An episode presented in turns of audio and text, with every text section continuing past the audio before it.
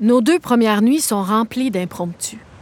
Le vent souffle dans les haubans à plus de 50 nœuds. Pas question de sortir dans le cockpit sans harnais. Faut prendre des riz constamment. La mer gronde. On voit maintenant des creux de 3 à 4 mètres. Le capitaine m'adresse très peu la parole. Transparente, je suis. Les ombres s'installent. Les vagues m'épuisent. Mon corps tiraillé, mon esprit éclate. Quand est-ce que ça va s'arrêter?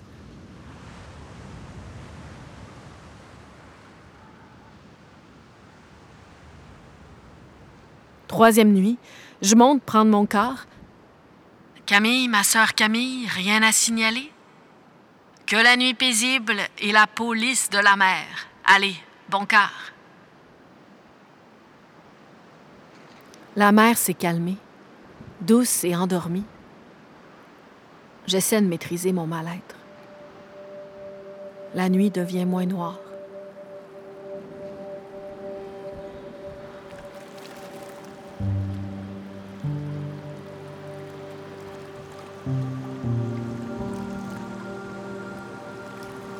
Un dauphin solitaire vient me visiter et fait quelques sauts à mes côtés. Je le vois qui remonte le clair de lune dans la mer. Spectacle pour moi seul. Il m'invite à garder la tête hors de l'eau. L'horizon, désespérément vide. La vie, comme une coquille vide.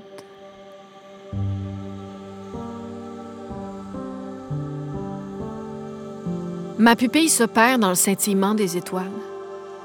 La grande ours, le lynx, Orion, une étoile rouge, une verte aussi. Ben voyons, j'hallucine. Les étoiles et le plancton doivent se confondre dans mon esprit. Un bateau, mais oui, un bateau, un bateau droit devant. Me reviennent alors les conseils de mon père. Si tu vois un navire, dis-toi qu'il va beaucoup plus vite que toi et que tu as environ 20 minutes pour réagir avant qu'il te percute. Mon corps se raidit. Qu'est-ce que ça peut bien être? Un chalutier? Un paquebot? Un porte-conteneur? Un voilier? Sors les jumelles. Je veux connaître l'âme sœur esselée que je perçois au loin. Regarder dans des jumelles, sur l'eau, la nuit, quand il y a de la houle, c'est comme porter des lunettes avec des verres en fond de bouteille quand t'es pas myope. Tu vois, fuck all. Dépose les jumelles. Plan B. Je prends un point fixe entre notre voilier et les lumières au loin. Cinq minutes plus tard, les lumières n'ont pas bougé. Conclusion, ce bateau avance probablement vers nous. 15 minutes plus tard, les lumières sont exactement dans le même axe. Conclusion, il fonce sur nous et moi je fonce sur lui. Car il se réveille la grande. J'empoigne la VHF. Canal 1-6. Bonjour. Hello. Est-ce que vous me recevez? Do you copy? Bonjour. Hello. Est-ce que vous me recevez? Do you copy? Ma voix se perd dans les échos de la mer. Plan C. J'éclaire la grande voile avec ma lampe frontale en espérant que celui qui vient vers nous va voir une grosse tache blanche dans la nuit noire. Plan D, casse-tête nocturne. Je vois maintenant d'énormes feux blancs. J'ai l'impression de vivre une arrestation policière. Vertige éblouissant sur la mer. J'ai le goût de crier On nous fonce dessus Le cri s'arrête dans ma gorge. Vingt minutes se sont écoulées. Collision imminente dans mon esprit mon esprit qui disjoncte. Et si je passais par-dessus bord, disparaître dans tes rouleaux, m'endormir dans tes profondeurs, sombrer, éteindre tout.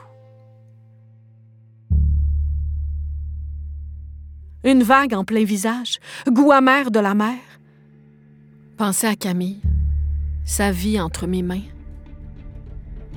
plan E. E pour espoir. J'éteins le pilote automatique et j'empoigne la barre. Changement de 20 degrés à notre cap. Je me croise les orteils pour que les voiles tiennent le coup le temps de la manœuvre. Et puis là, surprise, je vois un pêcheur qui me salue de la main. Je glisse entre les mailles de son filet. Mon regard reste accroché au sien. Nos deux solitudes s'évanouissent. Ne reste que les tourbillons d'écume de son moteur. Je rétablis notre cap, j'enclenche le pilote automatique. La manœuvre aura duré moins de trois minutes. Respire. Aucun bruit dans le bateau. Dans mon bateau. Mon équipage dort tranquillement. La mer, le voilier et moi n'avons fait qu'un. Je suis le capitaine. Je suis le capitaine. Wouhou! Good job, girl! Le ciel a commencé à changer de couleur, le soleil s'en vient. J'observe ce tableau pastel qui se dessine devant moi. C'est grandiose.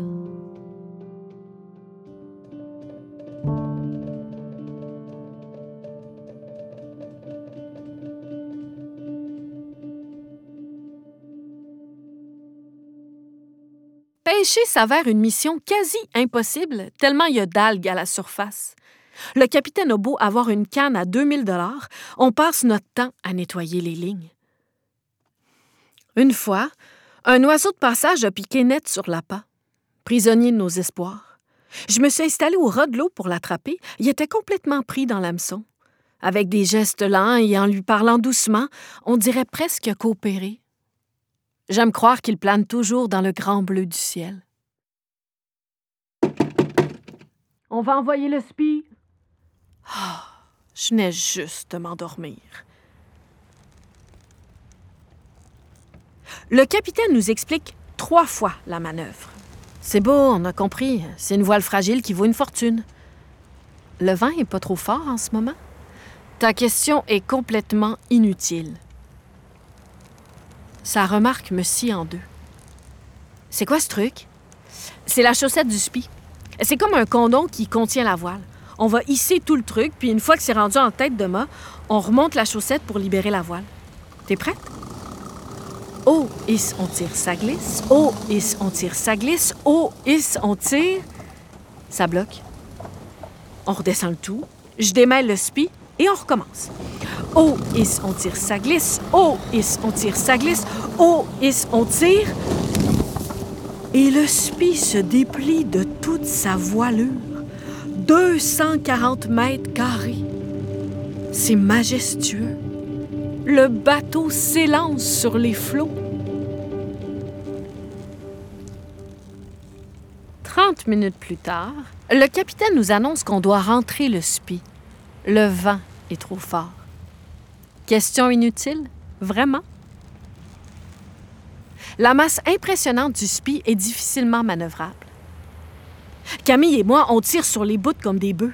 Mes bras sont tétanisés de douleur. Tout à coup, Camille est soulevée un mètre dans les airs par-dessus bord. Camille! Le capitaine arrive en trombe pour nous porter secours. Camille retombe sur le pont, j'ouvre la cabine avant, j'y balance le spi, je referme le capot. Ça va? Ouais. Super. Je l'observe se diriger prudemment vers le cockpit. Elle m'apparaît si fragile soudainement, chétive et incertaine, irremplaçable Camille. Je vacille. Désir violent de quitter le bateau, se sentir prisonnière en otage, condamnée à son propre rêve.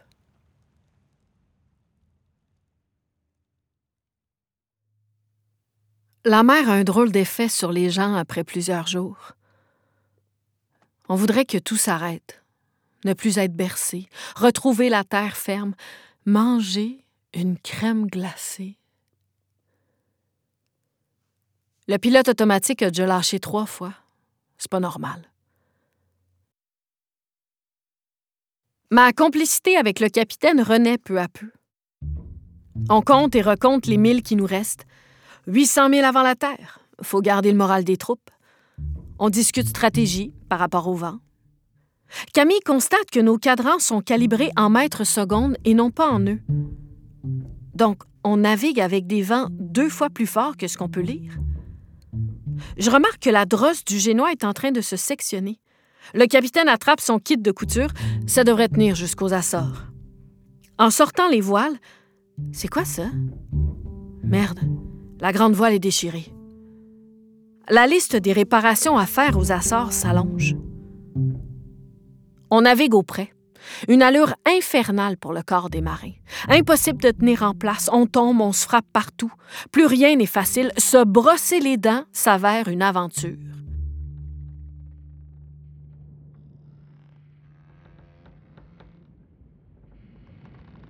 Je suis dans ma cabine en train de me préparer. Mon corps, à peine réveillé, s'éclate sur le miroir. Douleur vive, atroce. Ça me prend au cœur une envie de vomir. J'ai l'impression de m'être déchiré quelque chose dans l'épaule. J'ai le goût de crier et de gueuler contre cette gîte et ce vent de merde. Je me hisse péniblement dans le cockpit pour mon corps. La souffrance aiguë est là. Oui, la lune est belle. Oui, les étoiles sont magnifiques. Mais en ce moment, là, là, à cet instant précis, J'en ai marre et j'ai froid.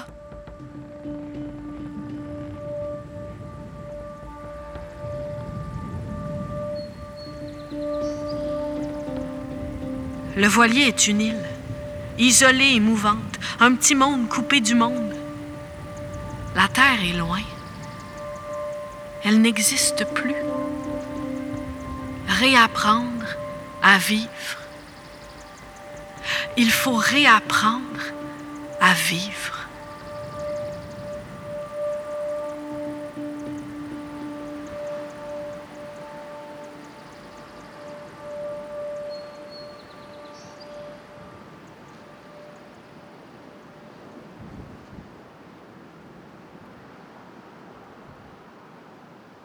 Au petit matin, on ne reçoit plus l'information des vents sur nos cadrans. Faudrait que tu montes en tête demain vérifier la girouette. Le capitaine m'installe dans une chaise de gabier. Sa main sur mon épaule. Ça va aller? Oui? Camille me hisse dans les airs en pleine Atlantique. Ma vie entre ses mains.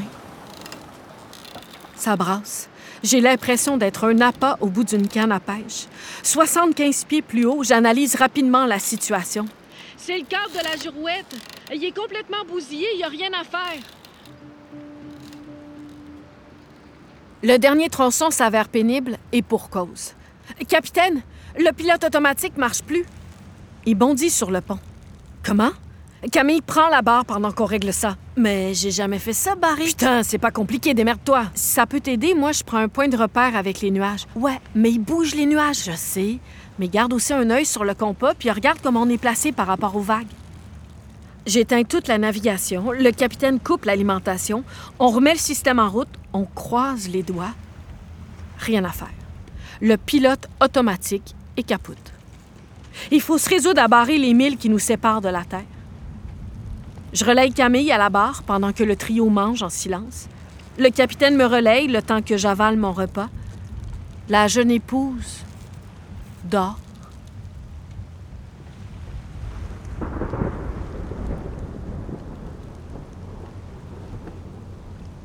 Je montre relayer le capitaine. Il reste à mes côtés. Ma tête s'allège. Ma zone grise devenue bleue. Un dessin se forme au loin sous mes yeux, comme une valse d'oiseaux sur l'eau. J'observe ce phénomène étrange. Intrigué, je suis. Et puis de cette valse naît une énorme trombe qui monte vers le ciel. Capitaine! Son visage blêmit lorsqu'il aperçoit notre visiteur sur tribord. Tu ne la quittes pas des yeux, je vais chercher nos harnais. Je fixe la tornade tout en barrant du mieux que je peux. Il remonte comme une flèche. Je la vois plus. Comment? Ben, elle était sur tribord, puis là. Camille arrive dans le cockpit. Qu'est-ce qui se passe? Là, à bâbord. Vite, il n'y a pas une seconde à perdre.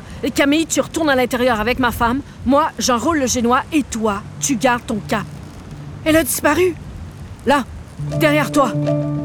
J'ai à peine le temps de me retourner qu'elle est déjà repartie. J'ai littéralement l'impression de jouer à la cachette avec une tornade. Le ciel devient noir, noir comme je l'ai jamais vu. Il n'y a plus un son sur la mer comme sur le bateau. Dame Nature semble jouer avec nous. Je me cramponne à la barre. Mon regard rencontre celui du capitaine.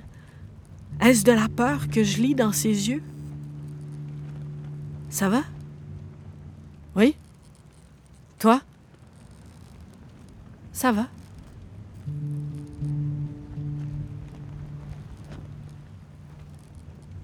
On avance doucement, sans bruit, dans ce ciel noir et ce silence de mort. La tornade est bien cachée cette fois-ci. On scrute l'horizon sur 360 degrés, une heure durant. Rien.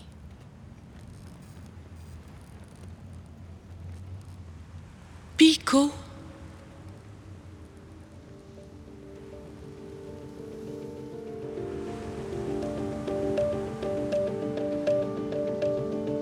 Au loin, le point le plus haut des Açores. La nuit fait tranquillement son arrivée. On longe enfin les côtes de l'île de Fayal. On jette l'ancre vers 4 heures du matin devant le port de Horta. Dormir, enfin juste dormir.